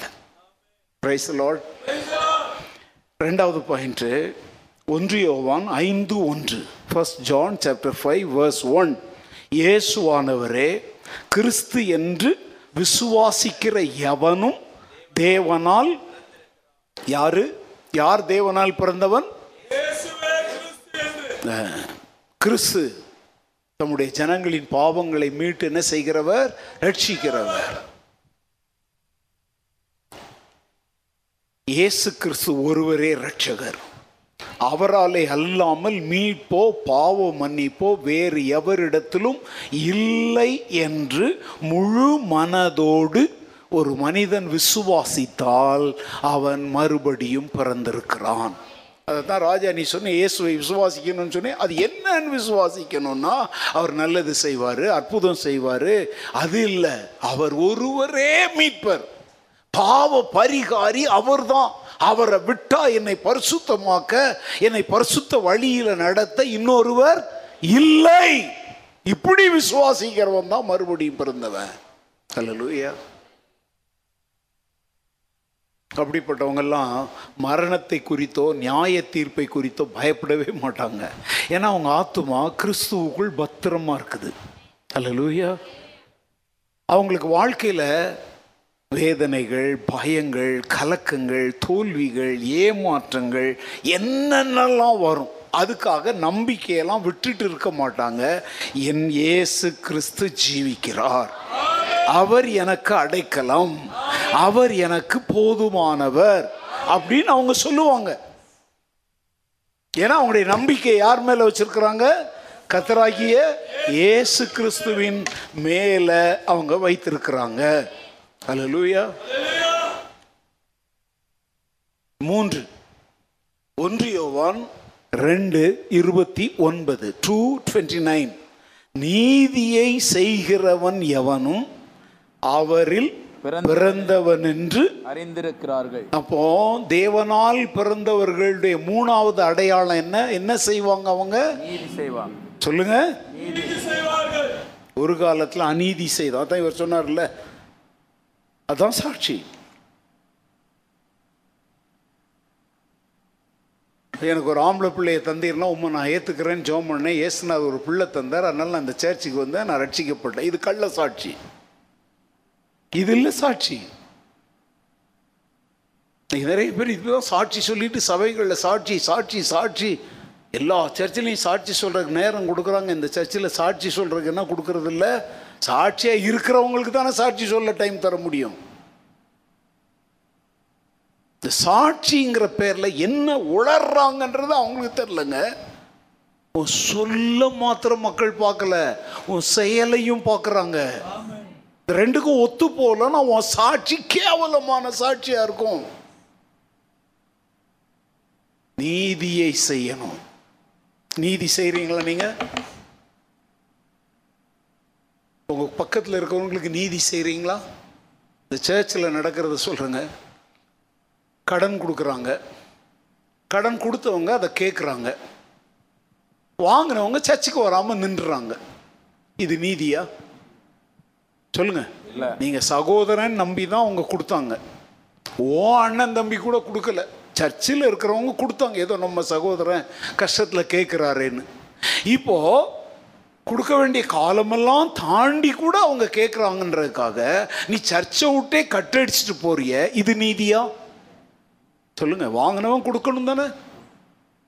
சரி அவங்க கொடுக்க முடியல. உனக்கே தெரியுது அவங்களால கொடுக்க யோக்கியதே இல்லை. நீ வந்து வா நான் பாஸ்டர்கிட்ட சொல்கிறேன் சபையார்கிட்ட சொல்லி உன் மானத்தை எடுக்கிறேன் நீ சொல்றிய? அது நீதியா? ரெண்டுமே நீதி இல்லை தான் அதுதான் நான் உங்களுக்கு சொல்லித் தரேன். ஆயிரம் ரூபாய் வாங்குறாங்க அவங்க திருப்பி தர மாட்டாங்கன்னு உங்களுக்கு தெரியுதா? ஐநூறுரூபா ஒன்ஸ் பாரால் கத்துடைய நாமத்தில் உதவி செஞ்சு விட்டுருங்க. அப்போ திருப்பி கேட்க வேண்டிய பிரச்சனையே வராது. இன்றைக்கி நம்ம சபையில் இதனால நம்ம எத்தனை குடும்பங்களை இழந்திருக்கிறோம் தெரியுமா? கேட்டால் சொல்கிறாங்க நாங்கள் அவங்கள்ட்ட கடன் வாங்கியிருக்கிறோம். அந்த கடனை கொடுத்து தீர்த்துட்டு நாங்கள் சர்ச்சுக்கு வரோம். எந்த வருஷத்தில் நீ கடனை கொடுப்ப? அதுக்குள்ளே உன் ஆத்துமா சாத்தான் என்ன பண்ணுவான்? கைமா பண்ணி சாப்பிட்ருவான் வஞ்சிக்கப்பட்டு போகாதீங்க. அதனால தான் சபையில் வர்றது கத்தரை ஆராதிக்க வர்றோம். யாருக்கிட்டையும் கைமாற்றெல்லாம் வாங்குற பழக்கத்தை நிறுத்திடுங்க. அப்போ கஷ்டம் வந்தா கஷ்டம் தான் என்ன செய்யணும்? கத்தரை தேடணும். ஆபத்து காலத்தில் என்னை நோக்கி நான் உன்னை இந்த ஏழை கூப்பிட்டான். கத்தர் கேட்டு அவன் இடுக்கண்கள் எல்லாம் அவற்றுக்கு அவனை நீங்களாக்கி அப்போ என்ன செய்வார்? அவர் செய்வார். அது எப்படி செய்வார்னா அவரே யாரோ ஒருத்தருடைய உள்ளத்தில் பேசுவார். வெளியே எப்படி பேர் இருக்கிறீங்க? அப்படின்னு அவங்களே வந்து கேட்பாங்க. சும்மா ஒரு வார்த்தை சொல்லுவாங்க. உங்களுக்காக நாங்கள் ஜெபிக்கிறோம். உங்களுக்கு ஏதாயிலும் அவசர தேவைகள் உதவிகள் இருந்தால் நீங்கள் எங்களை என்ன செய்யலாம்? அணுகலாம். அப்போ அது கத்த திறக்கிற வாசல். இல்லை கேட்பாங்க. உங்களுக்காக நாங்கள் ஜெபிக்க வேண்டிய விஷயம் ஏதாவது இருக்குதா? அப்போ நீங்கள் சொல்லுவீங்க நாங்கள் ஒரு பெரிய கடன் பிரச்சனையில் சிக்கி இருக்கிறோம். அது தீரும்படி எங்களுக்காக என்ன பண்ணுங்க? அப்போ அவங்க சொல்லுவாங்க என்ன கடன்? ஒருவேளை இப்படிதாங்க கத்தர் தன் தூதர்களை அனுப்புவார். நீ போய் கை நீட்டி ஐயோ தேவதூதன் மாதிரி இல்லை நீ பிச்சை எடுத்த. தேவதூதன் மாதிரினா எப்படி தெரியுமா? நீ எதிர்பாராத நேரத்தில் தேவனால் அவங்க ஏவப்பட்டு கொடுக்குறாங்களே அதுதான் தேவதூதன் மூல கொடுக்கறது. அல்லேலூயா சத்தியத்தை நல்லா புரிஞ்சுக்கோங்க. நீங்கள் கேட்ட உடனே அப்பாவித்தனமாக எடுத்து கொடுத்துட்டான உடனே அவங்கள தேவதூதன் நினைக்காத. ஏன்னா அவங்கள நீ ஒரு நாள் பிசாசுன்னு சொல்ல போகிற ஏன்னா அவங்க கொடுத்ததை கேட்கும்போது கொடுக்கும்போது தேவதூதனாக தெரிஞ்சவங்க இப்போ உனக்கு யாராக தெரிவாங்க? அதனால தான் சொல்கிறேன் சர்ச்சில் இந்த சீட்டு போடுறது கொடுக்கல் வாங்கல் பண்ணுறது வட்டிக்கு விடுறது இந்த கேவலங்களை உள்ளே கொண்டு வராதீங்க. ஏன்னா நம்ம மறுபடியும் பிறந்த பிள்ளைகள் ஒருவரோடு ஒருவர் எப்படி நடக்கணும்? நீதியாய் நடக்கணும். இதான் நீதி. வாங்கினவன் திருப்பி கொடுக்கணும். திருப்பி கொடுக்கவே முடியாதவனுக்கு இருக்கிறவன் மன்னிக்கணும். இந்த ரெண்டுமே நீதி. ஹலோ? கடினமான உபதேசமாக தெரியுதுல்ல? இன்னைக்கு சிலர் முடிவில் வந்திருப்பீங்க. இன்னைக்கு உண்டு இருன்னு ரெண்டு பார்த்துடணும் இன்னைக்கு. ஆண்டு தான் பேசுகிறாரு அதுக்கு தான் சொல்கிறேங்க சபையில் நீதி காணப்படணும். வேலை செய்கிற இடத்துல உனக்கு எட்டு ஹவர் டியூட்டின்னா அவங்க சம்பளம் கொடுக்கறது எதுக்காக கொடுக்குறாங்க? அந்த எட்டு ஹவர் டியூட்டிக்காக கொடுக்குறாங்க. அதில் ரெண்டு ஹவர் செல்ஃபோன் பேசுறது ஒன் ஹவர் சாப்பிட்றது ஒன் ஹவர் ஜெபம் பண்ணுறது இதுக்கு அவங்க அப்படின்னா அப்போ என்ன செய்யலாம்? நீ ஃபோன் பேசுனதுக்கு சாப்பிட்டதுக்கு ஜெபம் பண்ண நாலு அவருக்கு சம்பளத்தை கட் பண்ணிட்டு கொடுக்கலாம். அது நீதி. வேலை ஸ்தலத்தில் போனோம்னா வேலையை பாரு. அதனால தான் இப்போல்லாம் ரூலே கொண்டாண்டான். வேலை ஸ்தலங்களில் செல்ஃபோன் என்ன செய்யக்கூடாது? யூஸ் பண்ணக்கூடாதுன்றது கொண்டாந்துட்டுருக்காங்க ஆஃபீஸுக்குன்னா அவங்களே ஃபோன் என்ன செய்கிறாங்க அரேஞ்ச் பண்ணுறாங்க இதான் நீதி. ஐயோ. அவர் ரொம்ப கடினமான ஆள்ப்பா ரொம்ப ஸ்ட்ரிக்டாக போனால் ஏங்க அந்த ஸ்ட்ரிக்டாக இருக்கிறதுக்கு தான் உனக்கு சம்பளம் கொடுக்குறாரு. அவர் ஸ்ட்ரிக்டாக இல்லாமல் இருக்கணும்னா அவங்க எதிர்பார்ப்பை நீ நிறைவேற்று. உன்னால் அந்த வேலையை அப்படி நிறைவேற்ற முடியலையா? பிரதர் என்னால் இந்த வேலையை செய்ய முடியாது. என்னால் மன்னிச்சுக்கோங்க. நான் எனக்கேற்ற ஒரு வேலையை நான் தேடிட்டு போகிறேன்னு போயிடு. ஏன் அவங்க சாட்சியை நீ கெடுக்கிற? நான்லாம் ஓப்பனாக சொல்கிறேங்க இது நான் பல இடத்துல சொல்கிறேன் எங்களை போல பாஸ்டர்மாரெலாம் விசுவாசிங்களை வேலைக்கு வைக்கிறதே ஆபத்து. ஏன்னா அவங்க என்ன நினைக்கிறாங்க தெரியுமா? பாஸ்டர் வீடுனா இங்கே வந்து அலேலியா ஸ்தோத்திரம் போடலாம் பாஸ்டர் மாக்கிட்ட உட்காந்து பேசலாம். அப்படி அதுக்கு மேலே நான் ஐயோ பாஸ்டர் வீட்லேயே கடினமாக நான்லாம் சொல்லுவேன் ஆனால் ஒரு இந்துவை கூப்பிட்டோன்னா அவன் வாங்குற காசுக்கு சாமி என்ன பண்ணுவான்? ஒழுங்காக வேலையை செஞ்சுட்டு போவான். நீ கிறிஸ்தவன் நீதியாக நடந்துக்கோ. நீ வாங்குற சம்பளத்துக்கு வேலையை செய். நீதி. அப்போ புறஜாதியா இருக்கிற ஒருத்தன் நினைப்பான் பாருப்பா அவன் கிறிஸ்தவன். பாரு கரெக்ட் டைமுக்கு வரான். கரெக்ட் டைம் போகிறான் நம்மகிட்ட கூட இந்த ஒழுங்கு இல்லை. அப்போ இவன்கிட்ட ஏதோ ஒரு வித்தியாசம் இருக்கு. அந்த வித்தியாசம் என்ன தெரியுமா? வேற ஒன்றும் இல்லை. இவன் மறுபடியும் பிறந்தவன். இல்லையா அவங்க சொல்லாமலே அவங்க பொருட்களெல்லாம் பாதுகாத்து வைக்கிற ஆஃபீஸில் இருக்கிற ஒரு பெண்ணையோ பேப்பரையோ உனக்கு அங்கே ஆஃபீஸ் வேலைக்கு தான் அவங்க கொடுத்துருக்காங்க. நீ பேக்கெட்டுக்குள்ளே வச்சுட்டு போகிறதுக்கு இல்லை. அங்கே சிசிடிவி கேமராலாம் இருக்குது. ஒருவேளை பார்க்குறாங்க நீ நாலு பேப்பர் எடுத்து சொருவிக்கிற உன் பிள்ளைக்கு கொடுக்குற ரெண்டு பேனா பென்சில் எடுத்து உள்ளே போடுறன்னா அவன் சொல்லுவான் இவெல்லாம் கிறிஸ்தவன். இவெல்லாம் சர்ச்சுக்கு போகிறான் அங்கே மறுபடியும் பிறந்த அந்த பலூன் என்ன ஆகுது? டேமேஜ் ஆகுது. நீதியாய் நடக்கணும். நீதி நீதி நீதி. ஒரு பக்தன் சொன்னதை நான் சொன்னேன் அதை சொல்ல அதை விட்டுட்டு போக மனசு இல்லை நான் அதை சொல்கிறேன் கவனிங்க. அவர் என்ன சொல்கிறார் தெரியுமா?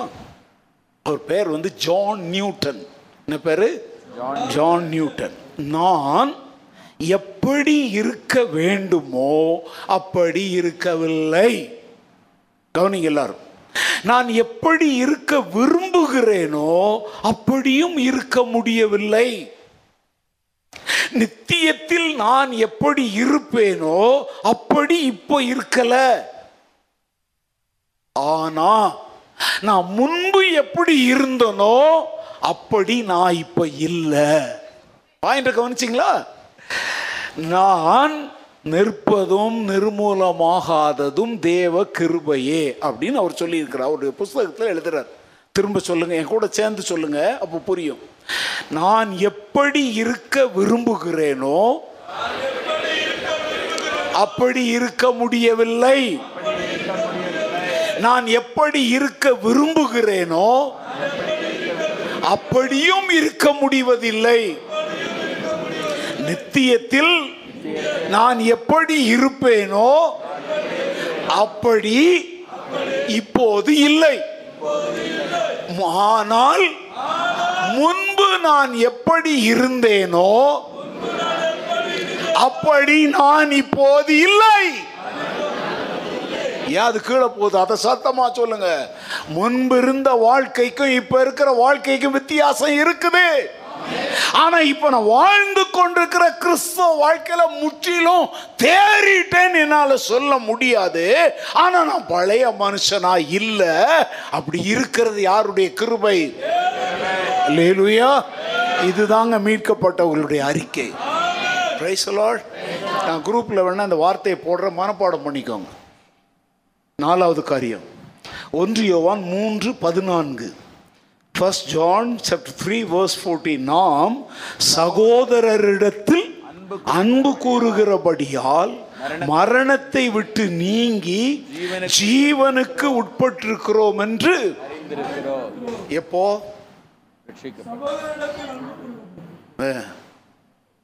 உங்க சகோதரன் யாரு? ஜெரால்ட். அப்படிதான் நிறைய பேர் நினைச்சிட்டு இருக்கிறாங்க. ஜெராட்னா நம்ம பிரதர் சச்சி பிரதர் ஜெராடு சொல்ல உங்க அம்மா வயிற்றுல பிறந்த உங்க தம்பி. உங்க பிரதர் யாரு? டேவிட் பிரதர் பிரதர் யார்? ஜெய்யி ராஜு உங்க அண்ணன் பவரு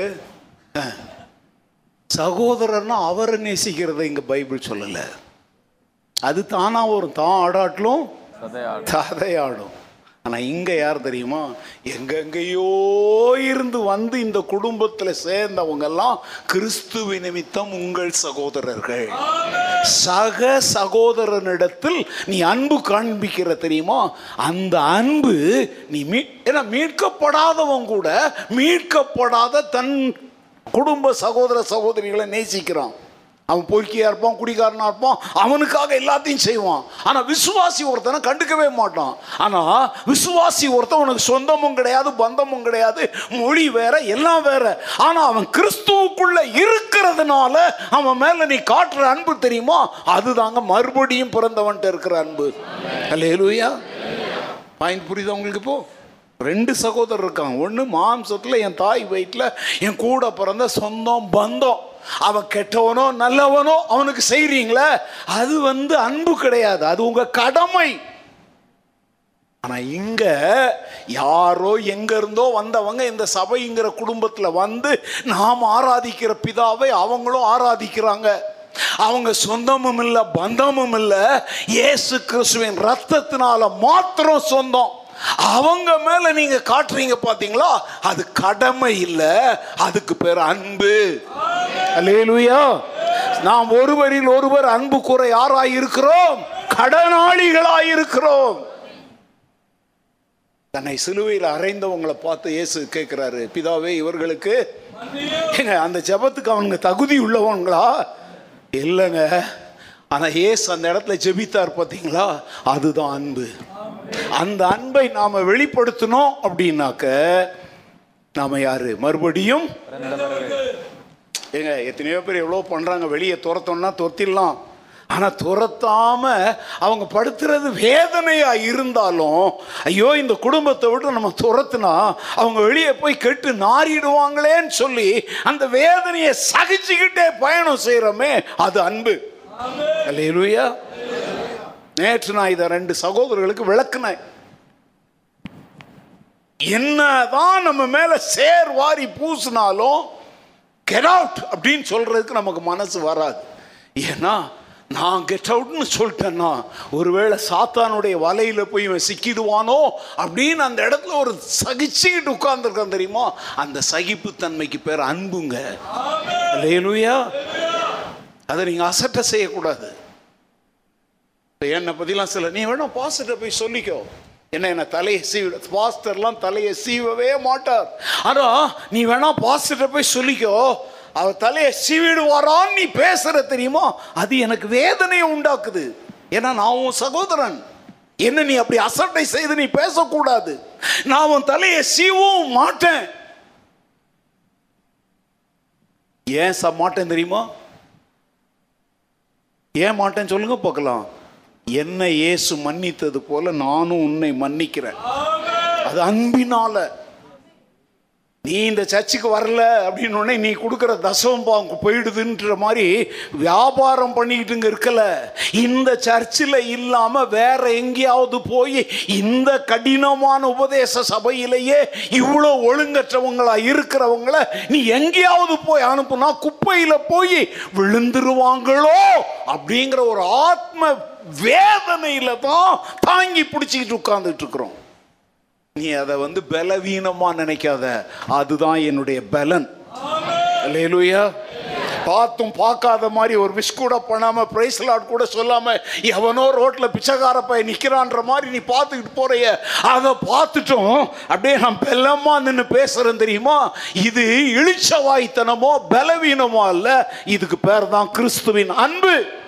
உன்னை நான் நேசிக்கிறேன். இது ஏதோ அறியாமையின் மாயையில் சிக்கி இருக்கிறதுனால என்னை கண்டும் காணாத மாதிரி அந்நியன மாதிரி நீ போற. ஆனா ஒரு நாள் ஒரு நீ திருந்துவ. உன் வாழ்க்கையில் ஆண்டு ஒரு மாற்றத்தை கொண்டு வருவாருன்ட்டு இப்போ நான் சகோதரர் மேல என்ன காட்டிட்டு இருக்கிறேன் இப்படிதான் நீங்களும் சொல்லணும். நீங்களும் விசுவாசிகளுக்குள்ள பிரச்சனைகள் வரும். வரும் பொழுது அதை எதனால தான் தாங்கணும்? அன்பினால தான் தாங்கணும். அஞ்சாவது காரியம் ரெண்டு வேகமா சொல்லி முடிச்சிடும் ஒன்று யோவான் ஐந்து நாலு. தேவனால் பிறப்பதெல்லாம் உலகத்தை அப்ப உலகத்தை ஜெயிக்கிறவன் தான் யார் சொல்லுங்க? மறுபடியும் உலகத்தை ஜெயிக்கிறதுனா என்ன? சம்பளம் வாங்கலாம். இது உலக வாழ்க்கை. கிம்பளம் வாங்குறது. கிம்பளம்னா என்னது? கையூட்டு. ಉಲಗತೆ ಜಯಿಕ್ಕಿರೋದನ್ನ ಏನು ತಿಳಿಯುಮ ನೀ ಕೇಳ್ಕಾಮಲೆಯೇ ಆಮೇಲೆ ಸರ್ ಹೇಳಿ ಸರ್ ಏನು ಕೊಡ್ಬೇಕು ಸರ್ ಅಡಿನೋ ಏನು ಕೊಡಬೇಡಪ್ಪ நீ நெக்ஸ்ட் வீக் வா நின் ஃபைல் ரெடி ಆಗ್ತದೆ ஏன் தெரியுமா ನೀ ಮರುಬಡಿಯು ಪರಂದ ಪಿಳ್ಳ ನೀ ಹೋಗು ನನ್ನ ಕ್ಲರ್ಕ್ ಮಾತಾಡ್ತಾರೆ ಅವ್ರು ಅಲ್ಲಿ ಬರ್ತಾರೆ ಪಾರ್ಕ್ ಹತ್ರ அப்படின்னா நீ மறுபடியும் பிறக்கல நல்லா புரியுதா உலகம் அது வேலைக்கு சம்பளம் வாங்குவது நியாயம் அந்த சம்பளத்தை அரசாங்கம் ஃபிக்ஸ் பண்ணி உனக்கு கொடுத்துருக்குறான். அந்த ஃபைலில் கையெழுத்து போடுறதுக்கு தான் நீ இருக்கிற. ஒரு ஐம்பதாயிரம் இப்படி தள்ளு. அப்படின்னு சொல்கிறன்னா அது உலகம். ஆனால் மறுபடியும் பிறந்தவன் இந்த பண ஆசை பொருள் ஆசை இதுக்கெல்லாம் அவன் என்ன செஞ்சிடுவான்? ஜெயிச்சிடுவான். சாரிங்க கொடுக்க வந்தால் கூட அவன் சொல்லிடுவான். நம்ம சபையில் ஒருத்தங்க இருக்கிறாங்க ஒரு நல்ல ஆஃபீஸராக இருக்கிறாங்க. இந்த புத்தாண்டு சமயத்தில் டைரி கொடுப்பாங்க தெரியுமா? அதை கூட வேண்டாம்னு சொல்லிடுறாங்க. அதை கூட அவங்க வேண்டாம்னு சொல்கிறாங்க என்னது சொல்கிறாங்கம்மா அவன் கொடுக்குற டைரியை வாங்கினா கூட அதுக்கு நம்மக்கிட்ட ஏதாவது ஒரு ஃபேவர் எதிர்பார்ப்பானுன்னு அவங்க பயப்படுறாங்க. எங்க இதுதாங்க மீட்பினுடைய உத்தமத்தின் மேலான தன்மை. இல்லையா இன்னைக்கு கார் பங்களாவோட வாழ வேண்டிய எத்தனையோ பேர் வேலை ஸ்தலத்தில் கிடைக்கிற சம்பளமே போதும்னு வாழ்றாங்க. மற்றவங்கள போல வாங்கி குமிச்சு ஊர் அடிச்சு உல்லாச வாழ்க்கை வாழல. உலகத்தாருடைய பார்வையில் இவங்க பைத்தியக்காரங்களா தெரிவாங்க. ஆனா தேவனுடைய பார்வையில் இவங்க தாங்க ஞானிகள். ஏன்னா அவங்க இருதயத்தை எங்க வைக்கல? உலகத்தில் வைக்கல. வச்சிருந்தா பூமிக்குரியவங்களை வாங்கி என்ன பண்ணியிருப்பாங்க குமிச்சிருப்பாங்க. நான் கூட சொல்றேங்க என்னை போன்ற பாஸ்டர் இந்த ஸ்டாண்டர்டில் இருக்கிறவங்க எல்லாம் இன்னைக்கு எவ்வளவு உயர்ந்த ஆடம்பர வாழ்க்கை வாழ முடியுமோ அப்படிலாம் வாழ்றாங்க. என்னாலையும் அப்படி வாழ முடியாது. அது தேவையில்லை. நான் அங்கே இருக்கிற ட்ரெ- சென்னைக்கு வந்து ட்ரெயினில் போனால் போகலாம். ஏரோப்ளேனில் தான் நான் வருவேன். எனக்கு ஃப்ளைட்டில் டிக்கெட் புக் பண்ணு நான் சொல்கிறேன்னா நான் வந்தால் பார்க்குறேன் பெருமா பார்க்குறேன் இல்லை உங்கள் ஆஃபீஸ் வந்து உங்களுக்கு அதுக்கான ஒரு ப்ரொவிஷன் வச்சுருக்கு. வேலை அவசரம். நீ ட்ரெயினில் போனால் ஆறு ஹவர் எட்டு ஹவர் வேஸ்ட் ஆகும்ப்பா நீ சீக்கிரம் போய் வேலையை முடிச்சிட்டு வான்னு உன்னை ஃப்ளைட்டில் அனுப்புனா நீ அதை அனுபவிக்கலாம். ஆனால் நீ கம்பெனியில் இல்லை. எனக்கு ஃப்ளைட் போட்டு கொடுத்தாதான் நான் சென்னை வேலையை போய் செஞ்சுட்டு வருவேன்னா நீ உலகத்தான். உனக்குள்ள உலகம் இருக்குது. உலகம்னா என்னன்னு தெரியலன்னா நான் சொல்லட்டா நன்மை தீமை. இது ரெண்டும் உலகத்தில் இருக்குது. நன்மையை மாத்திரம் எடுக்கிறவன் மறுபடியும் பிறந்தவன். தீமையை மாத்திரம் எடுக்கிறவன் உலகத்தான். இந்த காலவெளியில் நீ முடிவு பண்ணிக்கோ நீ உலகத்தானா இல்லை மறுபடியும் பிறந்தவனா? கிடக்கு. எல்லாம் கிடக்கு கண்ணு முன்னாடி. நமக்குரியதை மாத்திரம் எடுத்துக்கிட்டு கத்தர் கொடுத்தார். கத்தருக்கு ஸ்தோத்திரம். நீ வந்துட்டனா நீ உலகத்தில் சிக்கலைன்னு அர்த்தம். இப்போ பேங்க்ல போடுறோம் இது என்னது? மியூச்சுவல் ஃபண்டில் போடுறோம் சம்பாதிக்கிறோம் இட்ஸ் ஓகே தான் பணத்தை பத்து பர்சன்ட் வட்டி பதினஞ்சு பர்சன்ட் வட்டி விடுறான் தெரியுமோ? அவன் உலகத்தான். தான் பணத்தை மியூச்சுவல் ஃபண்ட்லேயோ பேங்க்லேயோ டெபாசிட் பண்ணி அதில் வர்றதை எடுத்துக்கிறான் பார்த்தீங்களா அது வந்து என்ன கிடையாது. மாயின் புரிஞ்சுக்கோங்க நல்லா. அது அரசாங்கம் கிறிஸ்தவனுக்கு இல்லை எல்லாருக்கும் கொடுக்கறது. பேங்க் இன்ட்ரெஸ்ட்ங்கிறது கிறிஸ்தவனுக்கு தனியாக இந்துக்கு தனியாக வச்சுருக்குறாங்க. உன் பேங்க்கில் உன் பணத்தை போடுற ஒரு இன்ட்ரெஸ்ட் வருதுன்னா அதெல்லாம் பாவம் கிடையாது. ஆனால் இது என்ன மூன்றரை பர்சன்ட் நாலு பர்சன்ட் கொடுக்குறான் விட வெளியில் வட்டிக்கு விட்டா சக்கத்தா சம்பாதிக்கலான்றியா அதான் உலகம். இந்த சக்கத்தா சம்பாதிக்காத அப்படி சம்பாதிச்சனா நீ மறுபடியும் பிறந்தவன். ஏன்னா இந்த பூமியில நீ சக்கத்தா சம்பாதிச்சாலும் உன் சாவுலையோ கத்தருடைய வருகையிலோ நீ விட்டுட்டு தான் போக போற. இந்த உலகத்துல உண்ணவும் உடுக்கவும் நமக்கு உண்டாயிருந்தால் அது போதும். போதும் என்கிற மனதுடைய கூடிய தேவ பக்தியே மிகுந்த. அல்லேலுயா. உலகம்னா என்னன்னு புரியலன்னா இப்போ புரிஞ்சுக்கோங்க. கடைசி காரியம் ஒன்றியோவான் ஐந்து பதினெட்டு. தேவனால் பிறந்தவன் தன்னை யாருமே தமிழ் கன்னடா தான் படிப்பீங்களா? கன்னடாவில் போட்டு வாசிக்கிறாங்களான்னு பார்க்கலாம். தேவனால் பிறந்தவன் தன்னை இன்னைக்கு நம்ம என்ன ஜோம் ஆண்டவரே என்னை காத்து கொள்ளுங்கப்பா என்னை காத்து கொள்ளுங்கப்பா இல்லை இல்லை. உன்னை மீட்டுட்டாரு. இனி அந்த மீட்பையும் ஆத்துமாவையும் காத்து கொள்ளும் பொறுப்பு யார் கையில் இருக்குது? ஏதேன் தோட்டத்தில் ஆதாம் ஏவாளை வச்சாருங்க. வச்சுட்டு நீ ஒன்றுக்கும் கவலைப்படாத. நல்லா தின்னுட்டு தின்னுட்டு ரெண்டு பேரும் நேர ம- நேரத்து மரத்து நிழலில் தூங்குங்க. நான் இந்த தோட்டத்தை சுற்றி ஆயிரக்கணக்கான பட்டயம் ஏந்தினேன் தேவ தூதர்கள் எல்லாம் நான் காவலுக்கு வைக்கிறேன்னு சொன்னாரா? என்ன சொன்னார்? தோட்டத்தை பண்படுத்தவும் அதை பாதுகாக்கவும். அனுபவி. ஆனா பண்படுத்துறதும் பாதுகாக்கிறது யாருடைய வேலை? உன்னுடைய வேலை. அத மாதிரி உன் ஆத்துமா கேவலமா கிடந்துச்சு. அதை மீட்பினால ஏதேன் தோட்டமா மாத்தி விட்டுட்டார் ஆண்டவர். இப்போ ஆண்டவரோடு இன்பமாய் நீ வாழலாம். ஆனால் அதை பண்படுத்தி பாதுகாத்து பராமரித்து வச்சிக்க வேண்டியது யாருடைய வேலை? ஆ? இங்க காலையில இங்க ஆராதனை நடந்து இவ்வளோ பிரசங்கம் பண்ணிட்டு இருக்கிறேன். நீ வீட்டில் ஃபோனில் உட்காந்து ஆன்லைன்ல கேட்குறன்னா ஓ ஆத்துமாவை நீயே பஞ்சர் பண்ற சார். இருக்க வேண்டிய இடத்துல இருக்க வேண்டிய நேரத்தில் இல்லாம ஞாயிற்றுக்கிழமை காலையில் ஊர் சுத்துறேன் வேலைக்கு போறேன் சம்பாதிக்க போறேன் மாமனை பார்க்க போனேன் மச்சானை பார்க்க போனேன். திருமுழுக்கு என்ன, குடமுழுக்கு அண்ணன் என்ன அது என்ன இடம் பிள்ளைங்களுக்கு தண்ணி ஊத்துறதுக்கு ஏதோ சொல்றாங்களே. இது பார்க்க போனேன் அப்படின்னா உன் ஆத்துமாவை நீ என்ன செய்ய முடியாது பாதுகாத்து கொள்ள. அதனால தான் சொல்றாங்க சபை கூடி வருதல் என்ன செய்யாதீங்க விடாதீங்க. காலம் சமீபமாய் இருக்கிறதை பார்க்கும் பொழுது இன்னும் அதிகமாய் ஒருவருக்கு ஒருவர் என்ன சொல்லுங்க? ஆமா இன்னைக்கு காலையில சர்ச்சுக்கு வராம யாராவது ஆன்லைன்ல கேட்டுக்கிட்டு இருந்தா நீ மறுபடியும் பிறந்த தேவனுடைய பிள்ளையா இருந்தா பைபிள் ஸ்டடியிலையோ அடுத்த ஞாயிற்றுக்கிழமையோ நீங்க வந்து உட்காரணும். இதுதான் உன் ஆத்துமாவை பாதுகாப்பதற்குரிய வழியை கற்றுத் தருகிற இடம் ஓ ஆத்துமாவுக்கு நீ தான்ப்பா உத்தரவாதி. இப்ப நான் ஏன் இவ்வளோ நேரம் எடுத்து இவ்வளவு பலவீனத்திலையும் பேசுறேன் தெரியுமோ? ஓ ஆத்துமாவுக்கு நான் உத்தரவாதி. போதிக்க வேண்டியதை போதிக்கணும். இல்லைன்னா ஓ ரத்த பழி ஏன் மேல வந்துடும். அதே சமயத்தில் கேட்க வேண்டியதை கேட்டுட்டோம். செய்ய வேண்டியதை செய்யாம இருந்தால் நான் ரத்த பழி இல்லை. யாரு? உனக்கு நீயே ரத்த பழி தேவனால் பிறந்தவன் தன்னை என்ன செய்கிறான்? காக்கிறான். நீ தான் உன்னை காத்துக்கணும்ப்பா உங்கள் ஆத்மாவை காப்பதற்கு நீங்கள் என்ன முயற்சி எடுக்கிறீங்க?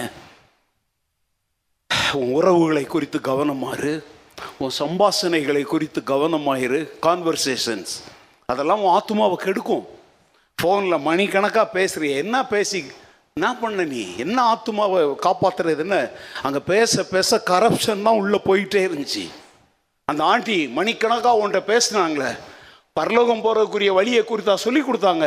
அவளை பற்றி இவளை பற்றி அவ வாழ்க்கையை பற்றி இவனை பற்றி அதை பற்றி இதை பற்றி சர்ச்சு லேண்டை பற்றி ஃபண்டு பிரிக்கிறத பற்றி பேசி உன் ஆத்மாவை கெடுத்தாங்கல்ல? அப்படியானா நீ உன் ஆத்துமாவை கரைப்படுத்தினதற்கு வேற யாரும் பொறுப்பு கிடையாது. யார் தான் பொறுப்பு? நீ தான் பொறுப்பு. ஆகாத சம்பாஷனை நல்லொழுக்கங்களை என்ன செய்யும்? கெடுக்கும். ஆத்துமாவை காத்துக்கொள்ள ஒரு தீர்மானம் செய். ஆண்டவர் என்ன வேலை கொடுத்தா அது ஆண்டியாக இருக்கட்டும் பாஸ்டராக இருக்கட்டும் எவராக இருக்கட்டும் ஆத்துமாவை கரைப்படுத்துகிற ஒன்றை உள்ள இவங்க நான் ஒயிட் ஷர்ட் போட்டிருக்கிறேன். எவனோ கிரீஸ் கையோட என்னை பிடிக்க வந்தா நான் விட்டுருவனா? விட்டா நான் லூஸு அவன் செய்ய வேண்டியது இந்த ஏப்ரல் ஒன்றைக்கு ஒன்றாந்தேதி பார்த்தீங்க பார்த்து ஏப்ரல் ஃபுல்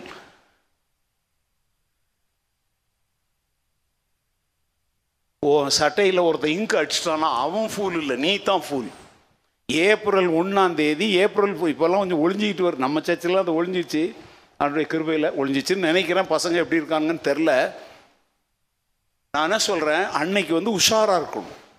திடீர்னு ஒரு நியூஸ் சொல்லுவாங்க. உடனே நம்பிட்டு ஐயோ அப்பா! நான் கத்தக்கூடாது.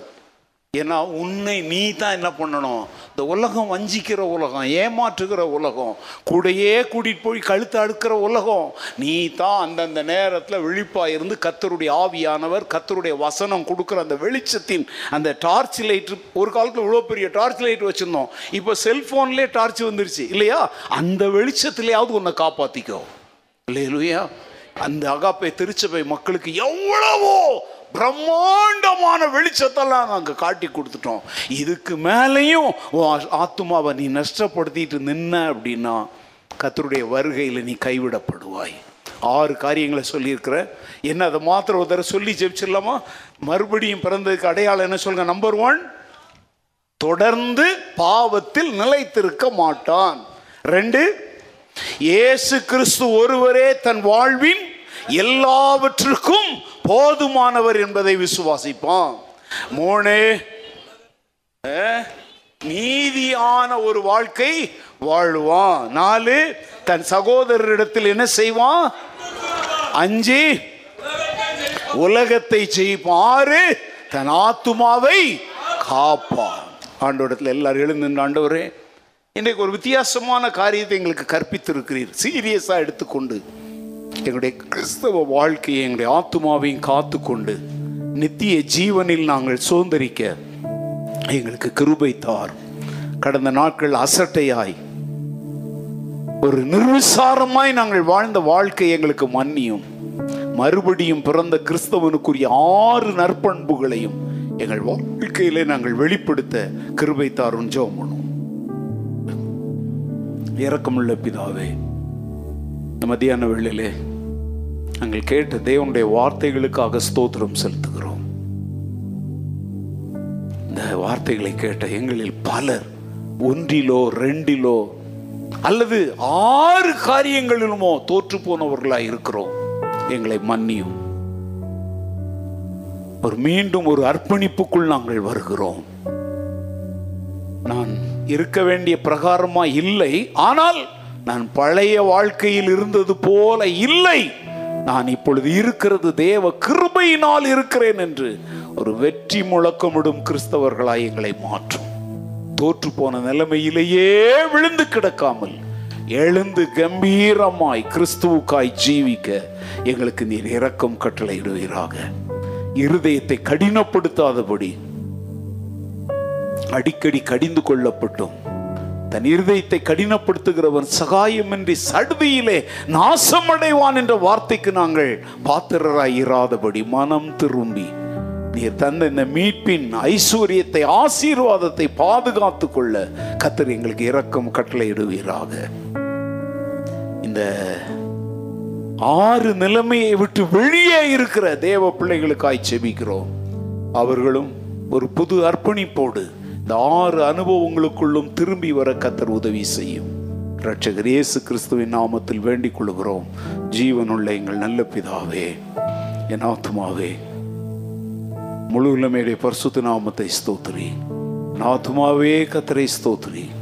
கத்தர் செய்த சகல உபகாரங்களையும் மறவாதே. நம்முடைய பிதாவாகிய தேவனுடைய அன்பும் கத்தராகிய இயேசு கிறிஸ்துவின் கிருவையும் பரிசுத்த ஆவியானவரின் மாறாத ஐக்கியமும் உங்கள் அனைவரோடும் கூட என்றென்றும் மாறாமல் தங்கியிருப்பதாக. ஆமே ஆமே